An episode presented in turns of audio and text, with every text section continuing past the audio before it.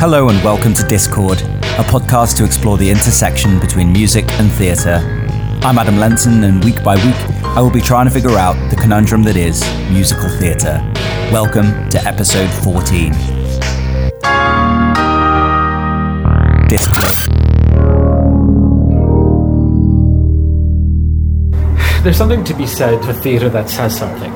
And I take issue with people who go, well, it doesn't have to say anything, doesn't have to mean anything. Well, then why are you doing it?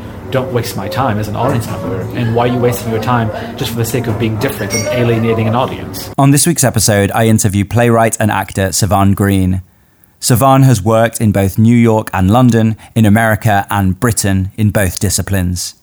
Work as an actor in New York includes the Lortel Award winning Betrayed and New York Theatre Workshop's Aftermath. Work in TV includes episodes of Blue Bloods and Damages, and film includes The Dictator.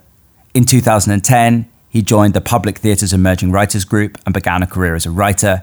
And in 2013, decided to move to London to focus on his writing. His credits in London include Theatre Royal Stratford East's production of The House of In Between. He also now functions as Theatre Royal Stratford East's new musical theatre manager. I started by asking Sevan if he could tell me a little bit about his varied backstory that brought him to this moment. So I was born and raised in Kuwait and then escaped to America, to Florida specifically, during the Gulf War. I got started in theater because the school that I went to didn't have the sports that I played in Kuwait. So they didn't have a volleyball or a soccer team at the time because they weren't massive sports in the States. So I ended up um, signing up for an acting class because I thought, I'll just do that because my mother used to be an actress in Lebanon, my brother did it in, in high school, and I sort of always had this fantasy when I was a child that I would that I would be in a TV show with, with Robin Williams. And that was sort of started my love affair with theater. I didn't discover musicals until my junior year of high school because um, I, I'd only done plays at that point, and I was sort of resistant to this idea of singing in plays because I thought I, I don't sing.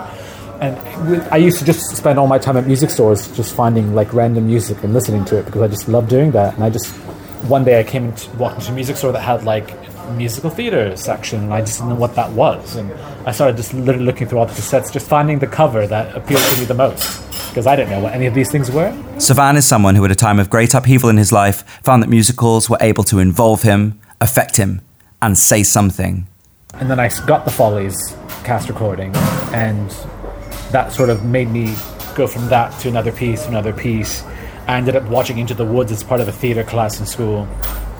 And then my best friend at the time introduced me to the Phantom of the Opera, and we used to drive around, you know, singing those songs at the top of our lungs.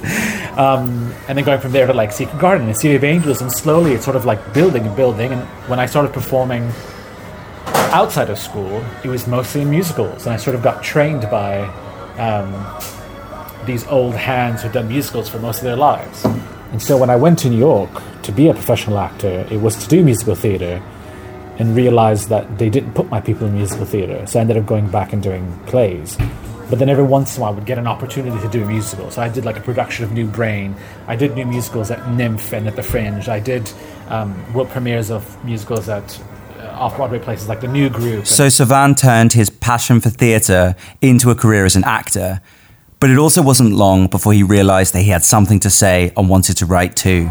I became a writer three years into living in New York, very accidentally, and um, sort of avoided wanting to write musicals because I just didn't. I didn't feel ready to do that, um, and I didn't start writing musicals until I came until I moved to London. Sevan moved to London in 2013.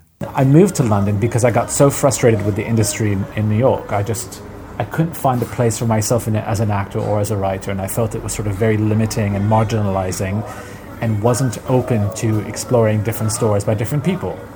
I've, I've found sort of more openness and more success in London than I have in New York. I asked Sevan, as someone who spent a lot of time working in musical theatre in New York, what his observations were on the differences of musical theatre in Britain you know, when you're when we when you when you're in the states and you're in New York and you're working in the industry, there's sort of not a lot of respect given to British musicals. A because we tend to blame all the mega musicals, which are all essentially European and or British, for what we saw as backsliding of musical theater writing in, in the country. But also because anytime those of us who are musical theater geeks would like research the different musicals and listen to the cast recordings, we would just sort of giggle a bit and go, oh, "How cute." This is all a bit sort of like juvenile and dated and not really that well crafted. However, he says that while those were his opinions while he was in New York and when he first arrived in London, that things quickly began to change. So over the course of three years, I've seen that that form sort of blossom and bloom and grow incredibly quickly from people who were just starting to write interesting new work to people who are essentially um, in this invisible competition with music theatre that's being created in New York. So Sevan believes that over the past few years, Britain has shown itself able to create new musical theatre that competes with new American musical theatre. And this concurs with opinions I've heard in other interviews that Britain is undergoing a musical theatre renaissance. But I think it's also important that that renaissance is channeled and handled correctly in order to make sure that we care about musical theatre in the right way. I no longer have the perspective of British musical theatre as sort of being the you know, the bastard young child of, of New York musical theatre. I sort of see it as gaining quick ground. And why shouldn't we be good at musical theatre, I think? Because our theatre tradition is envied around the world. We're extremely good at creating incredibly well crafted plays.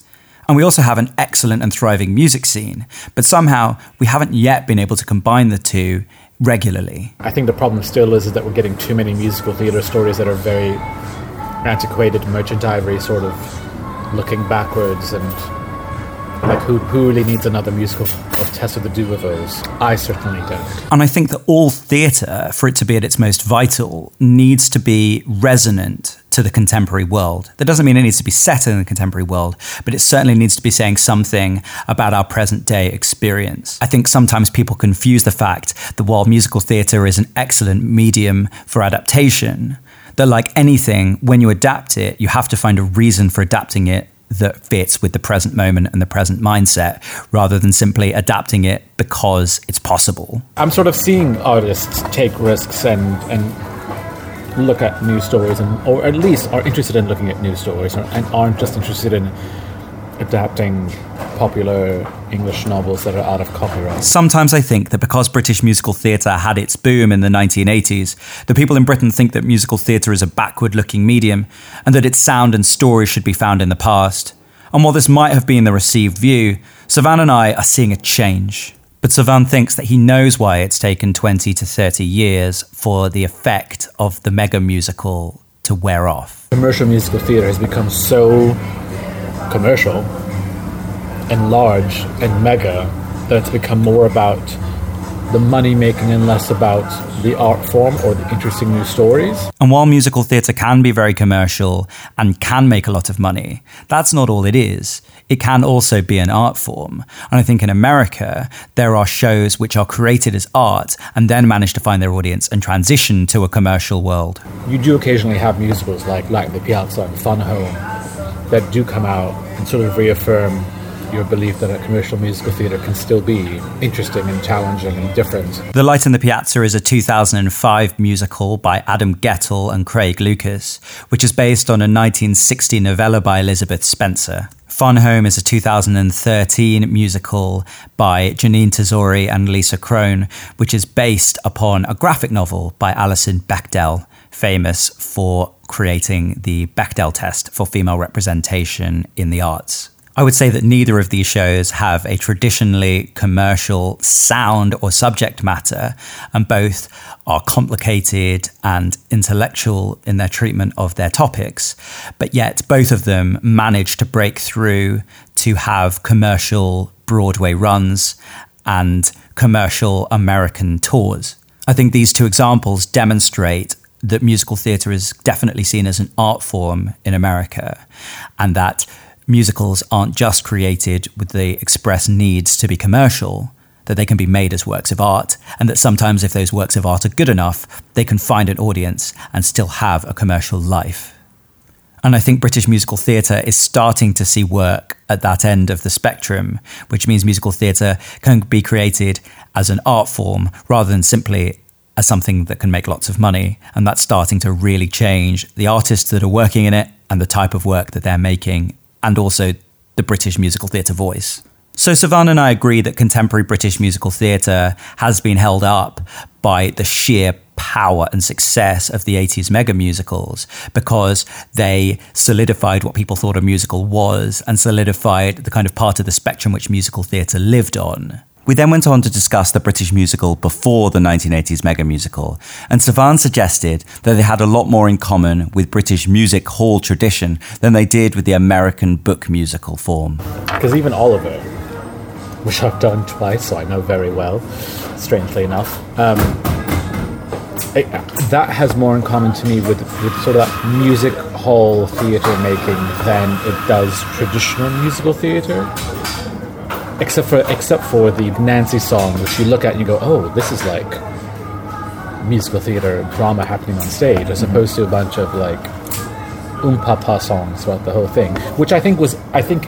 I think that sort of maybe might have been a bridge between the music hall aesthetic and musical theatre. I asked Sevan if he can explain to me what he thinks is the difference between musical theatre and music hall. I always think of music hall as the more refined version of vaudeville theatre in the States they sort of come out of that same tradition of being very diegetic. Diegetic is the term used to describe when a song is sung by a character who knows that they're singing, so it's quite self conscious. And so that would be when a character is in a band and they sing their song, or when a pub song is sung, or a drinking song, or a lullaby. Whereas non diegetic means the character doesn't know they're singing, they're just singing because it's a way of communicating what the characters want to say with the added informational content that music provides. They sort of come out of that same tradition of being very diegetic and performing to the audience and being sort of cheeky, tongue in cheek, and uh, sometimes intellectual, sometimes base, both e- being equally inter- interesting and entertaining, but being very um, stuck in a very specific sound and aesthetic. They came out of sort of a culture that needed to be entertained. I mean, look at vaudeville in the 20s and 30s and you know the Depression. Like people needed to be entertained. And I'm not saying that musical theatre shouldn't be entertaining. But I'm saying that perhaps by thinking that musicals can only be entertaining, we've got stuck in thinking that they have to stick to certain stories, types of music, aesthetics, and that they have to be cheeky and self aware. But music and theatre, when combined, should allow us to do a whole host of varied and interesting things. And we have to be careful not to get stuck in one place. Interestingly, though, I think music hall as a genre or as a, a fabric is more prevalent here than vaudeville is in the States. I think once vaudeville died, it died. A commonly held dictum for those making musical theatre is that content has to dictate the form. And you have to find the right story, the right content, and see what form is dictated by that. I think what Sevan is saying that's interesting about music hall and vaudeville is that they're very, very specific forms. And that if you work within those forms, the content comes second. You project that form onto the content that you're making. And that part of the evolution of musical theatre has been to leave music hall and vaudeville form behind. And that perhaps Britain was slower to do that because of how entrenched it was in our culture. I take this as an opportunity to ask Sevan about the musical theatre sound and why the music found in musical theatre is often slightly out of step with the sound of our contemporary music. That's a, that's a problem with the pop music of today, another problem with musical theatre. A lot of the pop music today I mean, everyone knows this. Pop music back in the day had more to do with musical theater because there were actually there were actual songs written with strong lyrics and stories. They weren't sort of these banal, hackneyed "oh baby baby oh oh" lyrics, which you just listen to and go, you're not actually listening to a song, you're listening to beats and notes. So you're not actually being moved by anything. Like I don't care how much people cry to Miley Cyrus's "Wrecking Ball," it's not a good piece of lyric writing or songwriting. Um, so I think it's tough to sort of bring our modern pop music, whatever that is, or popular music, onto the stage, unless you really take apart the form and use the sound and blend it with musical theatre writing. I really like that idea of blending, of taking the form of modern pop music and the style of modern pop music, but coding it with richer, more theatrical content. And I think you can compare this to the way that theatrical dialogue tends to be heightened compared to everyday speech. And that if you were to just note down the way we speak to one another in regular life, it would differ from the best theatrical dialogue, which in some way is deconstructed and blended and heightened so that it has the feel of the everyday but encoded with slightly more content. And I think this is something that Savannah's saying that we need to do with pop music if we want it to be in musical theatre. We can't just use pop songs. Because I mean, even let's might as well bring it up and get it out of the way. Even bringing up Hamilton, the sound is not that 2016. The sound is very old school rap. And even the melodies. It's like there's nothing there's nothing about the melodies that make you go, oh, this is like Frank Ocean or Lemonade. You know, it's very sort of standard musical theater melodies with. Um, sounds that take you back to like 90s and 80s rap music. And in discussing contemporary pop music, Sevan also suggests that it has too become an entirely money focused industry. I think popular music writing has become a, money making industry. It's the same thing with commercial theater. It's the same exact comparison. There's a reason why it's not um, polished, skilled, what, um, however you want to look at it, or however you want to describe it, because it's so intent on making the, the quickest amount of money possible in the shortest amount of time. So, and when you try to do that, the skill goes out the window. So these rap artists who keep churning out album after album after album, they're not actually really putting that much time and effort into creating good lyrics. I mean, look at Frank Ocean. I personally don't like the albums, but lyrically I appreciate them. And it took him how long between the first and the second? Like, this is a man who's consciously taking his time to create something interesting and new and something that's written well. I then go on to ask Sevan about the idea of craft and structure versus formula.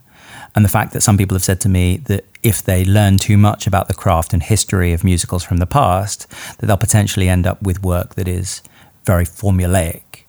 And I compared this to the idea that in cinema, there are a lot of screenwriting rules which Hollywood likes writers to stick to in the crafting of their screenplays, such as the page 23 first plot twist. But I think those formulas are, again are based on economics of filmmaking and attention spans of audiences. So most production companies know that you have a certain budget that you have to hit, and every page of screenplay is a is a minute of, of screen time, which costs so such and such amount of money. So you know when you stick to the formula, you can pretty much guesstimate how much a film is going to cost and whether audiences will sit through it. It's the same thing with theater. Most people would rather go see a 90-minute play than a three-act play. And it's no different in, in, in, cinema, except that it's much more expensive. So for them, they're like, okay, we want just sort of this 90 minute film. We know that if it's a 90 minute film, this has to happen on these so on pages. So they make it really formulaic. But for some reason, that formula doesn't always detract from the quality of the writing or storytelling. And I think two things. Firstly, that however many constraints you have in terms of page number or narrative beats or structural constraints, that there are always ways to be innovative even with constraints. There are always ways to use the boundaries you have and still find as much innovation as you can. So there are still an infinite number of stories that can be told even within the parameters of the Hollywood screenplay structure. But the other thing I think is that Sevan is right about the way that cinema, especially Hollywood, has become obsessed with the economics of it because films are expensive and because they need to find an audience and they need to find a return. And I think similarly, people have become obsessed with the idea that musical theatre is expensive and it needs to appeal to as many different audiences as possible and that it needs to be able to recoup its money. And I think that that can often be corrosive to the originality of art and the depth of art. I suggest to Sevan that one of the reasons that people are afraid of their work being formulaic in musical theatre is because of the fact that there are three elements. There's the script, the book, the lyrics, and the music, and that those three different strands are required to support one another, and that if one of them becomes formulaic, it leads to the others becoming formulaic too. And that if you look at the past in order to create all three of those strands, then cumulatively, each of those strands will interrelate to form something that's sort of glued together and even more formulaic because of that interaction between those three different strands. Yeah, but, but those are elements, not formulas. Like, there's no way you can look at a musical and say, 20 minutes into it, you need to have this number, and then 23 minutes later, this has to happen. You can't really form. Because because musicals and theater in general are based on characters' emotions, and because for the most part, theater happens in some form of real time, whether it's on stage or in the theater, I think it's hard to attach a formula to it. You can have parameters. Like, you know, you have to have conflict and action and some sort of inciting incident. Like, those are basic, you know, formula bits that go into the writing, but I don't think there's any sort of a plus B equals X sort of formula. I think it's impossible to sort of try and do that. And frankly, if there was a formula for writing good musicals, I wish someone would figure it out already because very often I see bad new musicals or musicals which aren't rigorously tested enough or well crafted enough or haven't looked at some of the principles that are required to make a story engaging, contemporary, resonant, feel like it transitions well from scene into song, feel that there's a good reason for people to be singing, uh, feels balanced in general. And I think if there were a formula, that people should potentially look at it because then they could enable themselves to write a number of well-crafted, neat musicals, and maybe that's what British musical theatre needs: is a number of examples, a, sort of community or landscape of examples of very well-crafted work. I think people are so often interested in not creating formulaic work; they create work that's quite bad. I'm not saying all the time. I'm just saying some of the time. I'm trying to think of like even the basics of opening numbers. There are some musicals that open right with the opening number. There are some that have like a scene before the opening number. There are some that don't have any. Like you look at Gypsy, there's no real opening number in that. There's the overture and then there's that whole scene in the theater. And then the first actual real song is hers, which is not an opening number, it's her I Want song. So I asked Sevan if he thinks the idea of musical theatre being this very restricted and formulaic genre as something that's untrue. Oh, I, agree. I 100% agree. I don't think there's any sort of formula for musical theatre. I think the second you try to put musical theatre in some sort of formula, I think you're, you're doomed to fail. I don't think there is a way to do it. I'm trying to think of all the musicals that I that I enjoy, and even the ones that I don't enjoy. There, there's no rhyme or reason to why one works over another. I think it's always sort of been about I mean, I said it's hard with musicals. It's it's the melody or the lack of, or the rhythm of the piece, or the characters, or the way the dialogue is written, or the action of it, or the story. And I don't think there's an overall formula. What I think there are, however, are tiny equations that you know will always work. Like you know that if you're able to seamlessly transition a scene into a song, that is, for the most part, always going to work, unless the song is shit. Um, you know, excluding any sort of sense of quality of writing songs tend to work better on an audience when they come out of a scene as opposed to talk, talk, talk, and now there's a song. And I really like this idea of tiny equations because instead of there being this one humongous master plan, it suggests that there are these small tools and mechanisms and ideas that help to make musicals better. And that's undoubtedly true. But I think very often writers coming to musical theatre for the first time think they have to use this overall master plan, and that overall master plan constrains them. And the master plan is an illusion. But what isn't an illusion is the fact there are better ways of turning a scene into a song. There are better ways of using underscoring. There are better ways of writing a song or constructing a lyric or constructing a scene in a musical. And what Savannah is saying is that those better ways can be regulated by tiny equations. I think it's problematic when people go, when people say you can't have the, you can't have formulas, and equations, and structures in, in, these things. I think that's wrong. I think there are some tiny equations that have been tried and tested and true, and they've always worked, and there's a reason why they work. Um, you know, we are not free forms. We're not a free form species. There are certain things that affect us all consistently. Um, you know, you can't have I shouldn't say this. You can't have a musical where a character doesn't want anything. You can write one, but an audience is not going to connect to it. So what's the point of writing it then? And I think there's nothing wrong with looking for patterns in the way society and humans relate to things or engage with them. I think there's nothing wrong with then looking for mechanisms for how best to provoke, engage, debate, and move society and humans and audiences.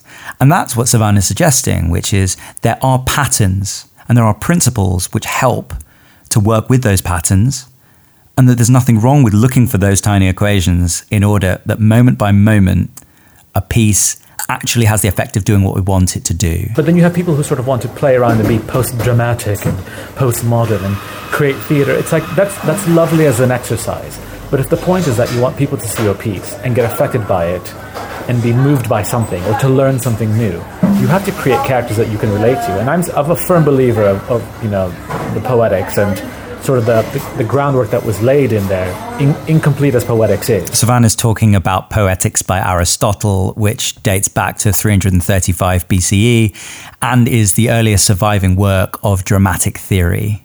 In Greek, the word poetry means making, and Aristotle's Poetics includes chapters on drama, comedy, tragedy, satire, talks about music, rhythm, harmony, meter, and melody in text. It talks about character, and it talks about how narrative and storytelling can be best used. Aristotle's work may be well over 2,000 years old, but many contemporary writers look to Aristotle for guidance on the craft. I think there are kernels in there that have been in operation for hundreds and hundreds and hundreds of years that have worked. And if millennia old Greek writings are still being used by screenwriters and dramatists today, I see no reason why we shouldn't be looking for structure and craft in musicals from the past, such as The Music Man or The Sound of Music. Aaron Sorkin said he still uses poetics as a guideline for what he's written. He's not hurting from it. Look at everything he's written. There's not one thing that he's written that you can look at and go, "Wow, it's a bit, it's a bit shit, isn't it?" Because everything he's done follows those basic tiny equations that Aristotle sets out. And people never say, oh, Aaron Sorkin doesn't sound like himself. People, in fact, comment on what a distinctive writer Aaron Sorkin is and how stylish and unique his writing is. People even use the term Sorkin esque to describe certain types of writing. But yet, Aaron Sorkin would say that he follows Aristotle and then you have people who, who say, well, we're going to completely subvert what he does and, and blow it apart and make it different. Well, you're doing it for the sake of making it different, not for the sake of creating a new narrative or a new way to tell the narrative.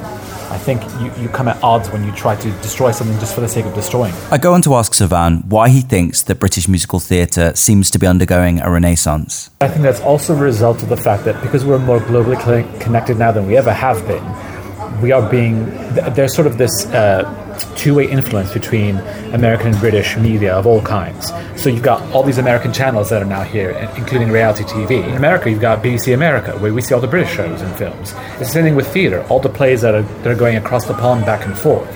We are now more connected, not only socially but artistically, than we've ever been. So now we're starting to get more the influence, and we're looking at it and we're going, "Oh, we can do that. And we can probably do it better." And I think for the longest time, the British musical theatre was dominated by very, very few artists creating. And Sevan is referring to, again, the 80s, in which essentially Andrew Lloyd Webber and the Euro musicals uh, produced by Cameron Mackintosh had kind of a monopoly over everyone's expectation and belief of what musical theatre was. So you have an industry that's built on the dominance of one person who had created a certain musical style that then kept getting repeated and copied, repeated and copied. And now you've got artists who are so connected to what's happening in the States and are listening to the cast recordings and are making trips and going to see the shows and are going, we want to create this kind of work and we want to do it better. But one of the side effects I've seen of people throwing out their expectations of the mega musical is that those developing musicals, especially in subsidized theatres, are saying that in order to create a new contemporary musical, we have to throw away the past. So we can no longer look for lessons from past musicals when creating new work because Otherwise, we can't innovate.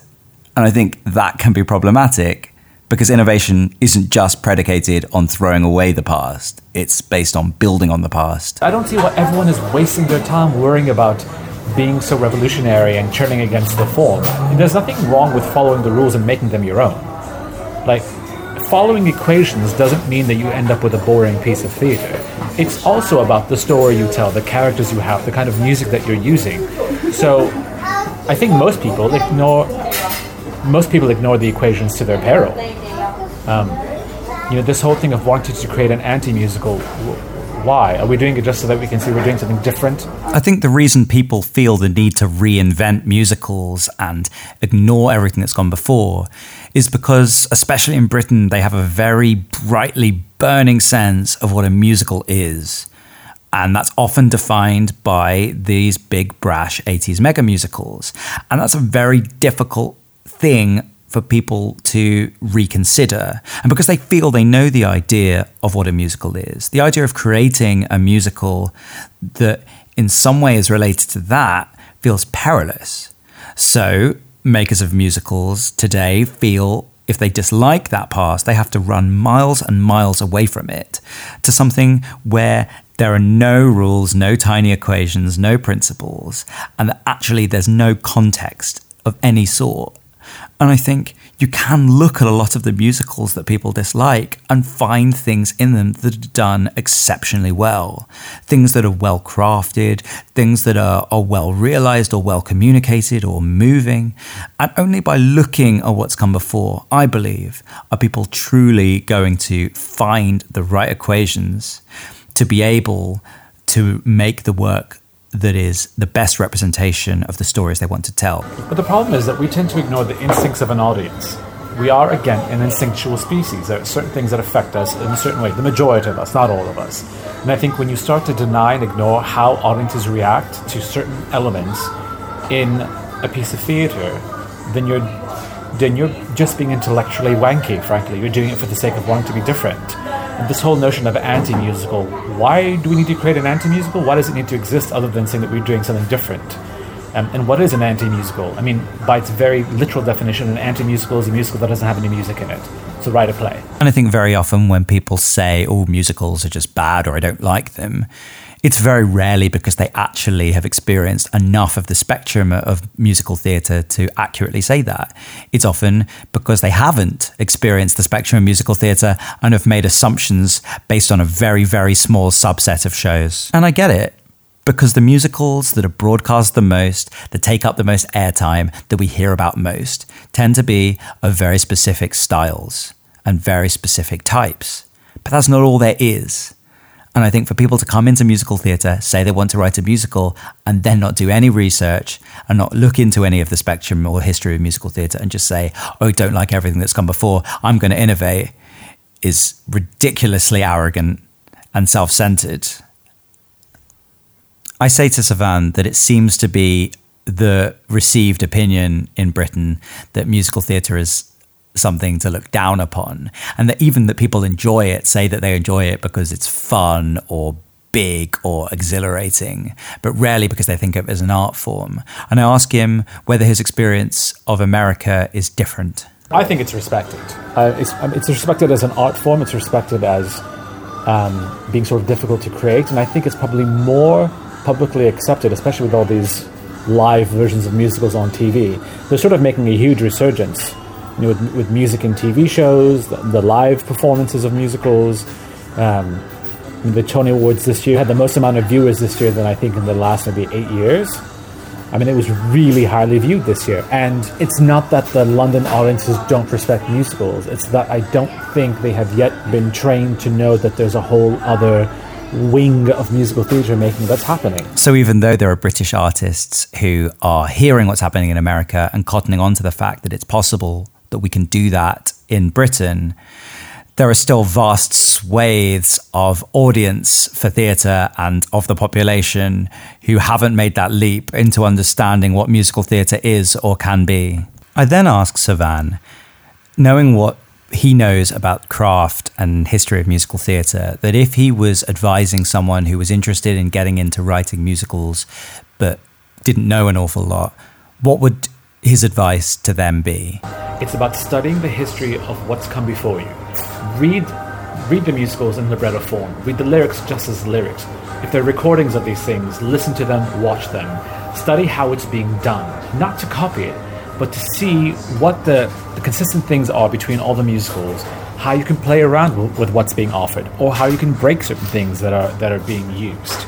And by virtue of doing that, you sort of create um, a central knowledge base that you can then branch out of. This is clearly very good advice because Sevan isn't saying you should look at the past and copy it. He's saying look at the past, study the musicals that have gone before, look for consistencies, look for differences, look for things that you like, look for things that work, look for things that you don't like that don't work, and then use them to build up a knowledge base. And it's something I always say that a musical can potentially take a number of years to put together and a similar amount of time maybe to getting your PhD. And you wouldn't do a PhD in a topic without reading around the subject, even reading texts that disagreed with your central thesis or texts that were outdated or outmoded. And I don't think writing a musical should be any less respected than any other intellectual or artistic pursuit. So I agree with Sevan. Look to the past, interrogate the past, don't just swallow it and build up your own personal knowledge base from that to be able to make your own art. It's not also just about reading and studying, um, and not necessarily from an academic point of view, but definitely an academic point of view. I think it's also about you read all the books written by these masters, you you see what they have to say about the craft of writing, but then you enter into discussions about it. You, you talk about it. You have people who are smart enough. Um, on the other side of the desk to be able to, to in a room full of writers go to ask them questions, to provoke them. And I think it's very important to know what's come before, but also to resist against it, to look at principles and to suggest that they may not work for you at that current time. I think it's very good to debate against the norms, but in order to debate, you need to know what those norms are. And part of building a community is to have groups of people who cluster together and talk to one another and debate and throw things back and forward to one another.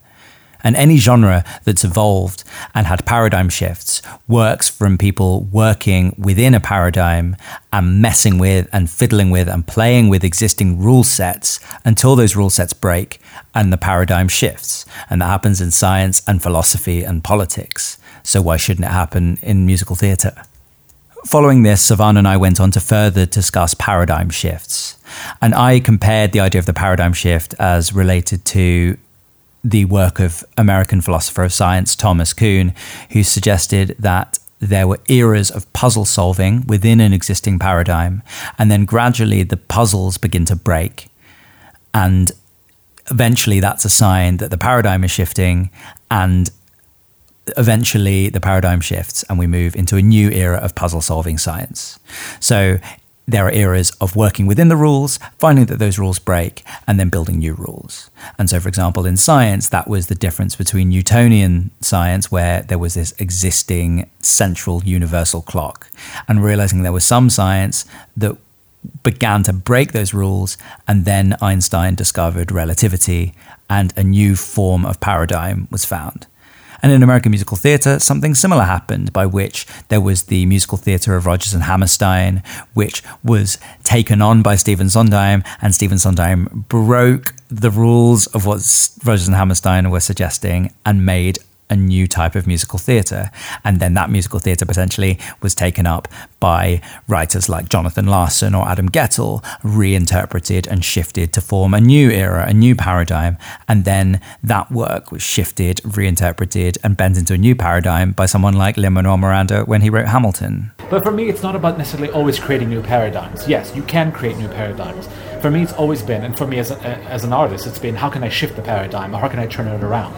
So, for example, I'm, I was so used to in New York as an actor and as a writer having to do what essentially I, I deemed as um, docudramas of the Brown problem, like looking at Middle Eastern characters as, as either terrorists or victims, and it's like that is the current paradigm. Now, how do we shift it? I'm not necessarily interested in creating a new one, but let's turn it around 180 and look at the other side of it.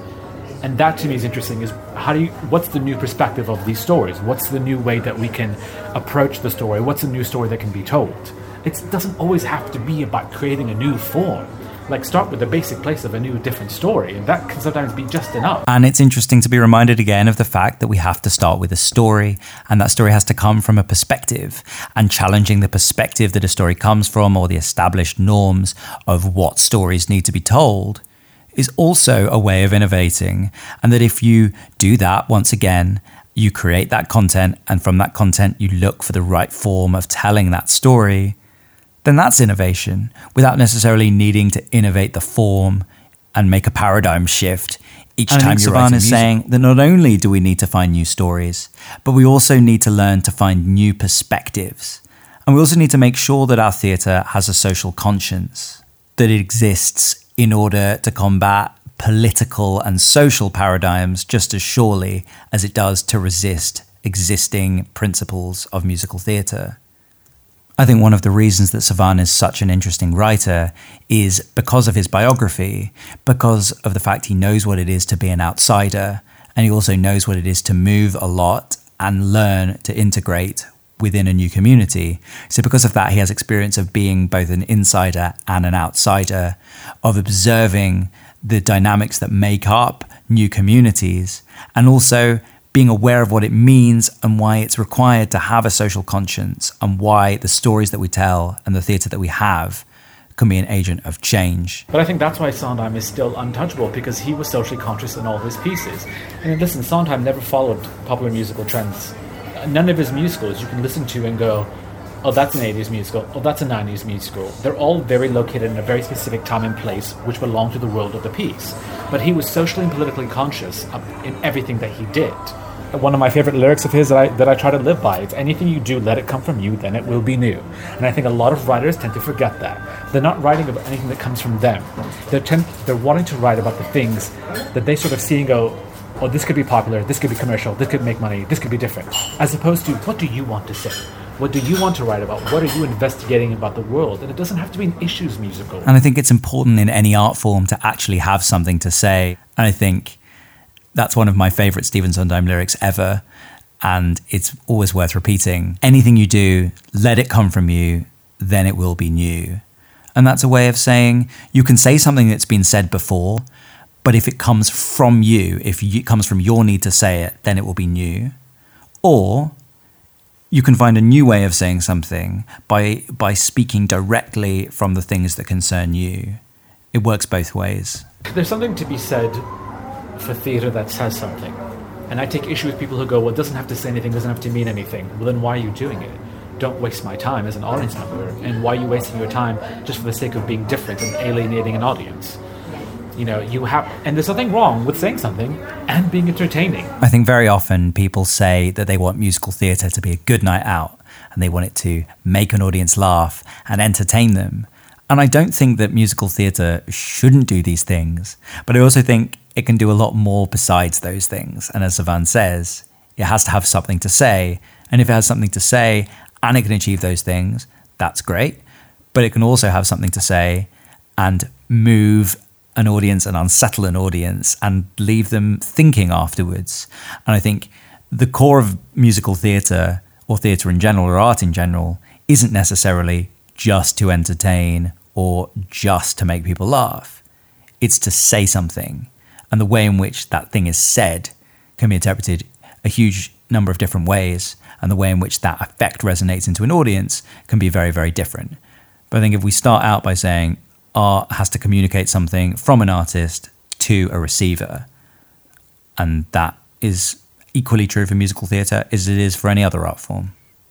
I asked Sevan why musical theatre was so important to him as an art form, as a medium, and as a writer. I mean, obviously, my love affair with the form started because it was sort of my saving grace when I was a, a refugee in America, picking up randomly Stephen Sondheim's Follies in a music store just because I saw the cover and I went, oh, that looks cool. Let me just, I don't even know what the hell this is. And sort of taking it home and listening to it and going, what the hell is this? And then sort of like falling in love with it, which is why the overture still gives me chills to this day.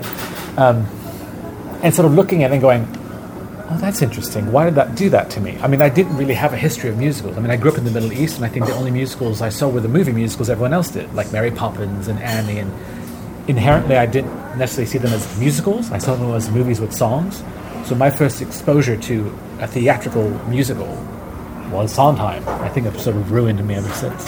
I asked Sevan, as an outsider coming to London, what his perspective was of British musical theatre when he arrived. You know, it's funny, that first year I didn't really um, look into any musicals that were being done here. I, I focused so much on the plays that were being done. And then slowly but surely, I started being introduced to all the people who were creating musical theatre work. But what I found curious for me was that I there was I, I, often didn't see the distinction or the defining line between plays and musicals because plays here are so multi-genre and multidisciplinary. Like look at the work of John Tiffany and Steven Hoggett, and you're like they're able to use movement and music in plays that would traditionally be reserved for musicals. And this is something I've said before and I find very confusing because there are plays made in Britain which are so multidisciplinary and so integrated and function on a lot of the same levels as musical theatre does and can. But yet, the creators of that work resist the idea of making musical theatre and resist the idea of what the new British musical is because potentially they're slightly afraid of making musical theatre. And I think the reason why I didn't sort of want to explore musical theatre in England is because of that New York bias, that American bias of going, oh, it's pretty juvenile and they're not really doing anything that interesting and it's all this oom papa stuff and cheesy lyrics and cheesy humor. But then the more I started to meet the people who were creating the new musicals, I went, these people are being influenced by American musicals and are driven to want to create something that's better than. And so, because of that, they're sort of turning their back on the traditional musical theatre forms in London and saying, no, we can do something better, something different. And I think arriving in Britain three years ago, Sevan definitely did seem to arrive at the right time. The shift I've seen in three years is remarkable. Now, I do think I came at the right time, and I do think that I needed to come here at the right time in order for me to feel free enough to write musicals. And I didn't I didn't avoid writing musicals because I thought I don't know how to write one. I avoided it because I thought I know it's difficult and I don't want to rush it. And it takes and for me it was about finding the right collaborators. And I didn't want to I didn't want to start doing it until I knew I had a strong community of people to write a musical with. Because it's not something I can do on my own. And I don't think it's something that anybody can do on their own. I think it's something that requires collaboration and dialogue and a community and an established set of norms and principles which can be discussed, debated, reacted against, reflected upon. I think the idea that anyone thinks that they should be doing this in a vacuum is bizarre. I ask Sevan what he thinks his unconventional backstory and heritage has meant for his relationship with musical theatre. I have an unconventional pedigree and an unconventional background, but I'm obsessed with conventional ways of making theater. And I think that's partially because I was raised in a naturalistic form of theater making in New York. And it wasn't until I came to London that I sort of started exploring other non conventional approaches to creating theater, whether that be incorporating physical theater or music into my work. That's not musical theater based. Again, we loop round to the topic of theatre needing to say something, of having a point and a reason. As an artist, you sort of have a, you have a responsibility. I firmly believe to say something about the world, to investigate something, to provoke, to question, to dissect. It's that Arthur Miller quote that I adore, where he says that I could not imagine a theatre worth my time that did not want to change the world. I think when we treat theatre as superfluous, it becomes theme park entertainment. And I wonder if sometimes Brits think of musical theatre as theme park entertainment and Americans think that it can change the world. I think they're divided in America between it just being light entertainment for tourists and bridge and tunnel crowds and it being a serious form. I think in London, right now, they think it is light entertainment but there's a move towards people understanding and realizing wait, we can actually do something with this. We can actually change something with this. We can actually take it, improve it, make it better, and make it our own. And that's what's exciting to me. When people say to me that they hate musicals, I always reply that music is such an integral part of all of our lives. There's music when we get married, there's music at our funerals. There's music at political rallies. There's music when people chant in the streets or at football matches. Music is everywhere. Music helps us connect to the most important moments in our lives, our memories, our nostalgia, our excitement, our exhilaration. And music is our stories, and it's connected in a very real way to our background, our backstory, and our character. So, surely there should be a way of combining how important music is to us culturally with our stories and with our theatre. There's a very primal thing about musical, about music, period. I don't I don't think I've ever met anyone who says I hate music, I don't listen to music. I think it's impossible because, in, from a very scientific point of view, the notion of binaural beats and rhythms and how they affect your synaptic firings. It, it's true, it's real, it happens. Music moves and affects people because it has something to do with our biorhythms. It just does. So when you have a musical that is able to access that certain rhythm of your own biology, it works. But it doesn't work for everyone because we're all different. Not everything is for everyone. There are people who are not going to like musicals, and that's fine. I don't know why we're so focused on let's create musicals for people who hate musicals. Why? What, what do we hope to gain out of it? Surely there's other ways we can bring those people into the fold or try to.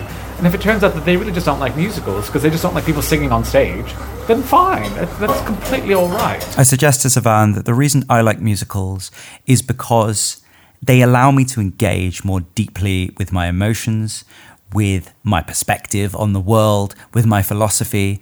And I also think that when they're done right, they can provide a tremendous amount of catharsis for an audience. That's a very Aristotelian thing, that cathartic thing. I think the best theater for me moves me in one way or shape or the other, and or says something about the world that I live in, or about the world period when you can do both, I think that makes a damn stellar musical. So, what have I learned from Sevan? Firstly, that musical theatre should be resonant to our present world. That doesn't mean it needs to be set in the present day, but it needs to speak to now for it to be relevant. Musical theatre is an ephemeral art form. It exists only for the moment that it's being performed and only for the audience that sees it. And that audience has to feel something that relates to them. Secondly, that we can't have formulas for the entirety of musical theatre, but there are tiny equations to create stronger musicals. We have to acknowledge that there are things that work, that there are things that are based on time honoured history and tradition, and that most ignore those tiny equations and those formulas at their peril. Thirdly, that we have to focus on characters and story, on reasons for wanting to tell those stories, rather than simply finding ways of making shows to make money or for other reasons. As always, the content has to dictate the form. Fourthly, it's important for artists to create a central knowledge base. What do you dislike or admire about past work?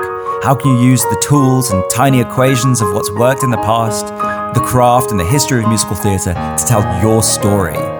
How can you decide what you have to say, what's burning inside you, but how also can you figure out how to communicate that most effectively using the traditions and knowledge of what the human race is, how it functions, and what storytelling mechanisms and devices have worked well in the past. Fifth, there are paradigm shifts in any medium, whether that's science, philosophy, or art. And there are paradigm shifts too in musical theatre. And the way all paradigm shifts work is that you have to know how to work within the current paradigm, how to use current rule sets, and then how to subvert and twist current rule sets until they bend and break, and then a new paradigm is formed. Paradigms aren't formed in a vacuum. They're formed by looking at what came before, acknowledging it, subverting it, resisting it, and finding your own stories within the paradigm.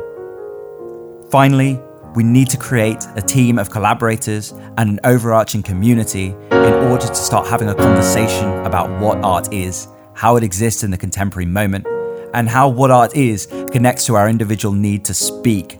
As Arthur Miller says, we should want to create theatre that changes the world, and I completely agree. And I also think musical theatre should be able to change the world. But in order to do that, it has to be able to say something.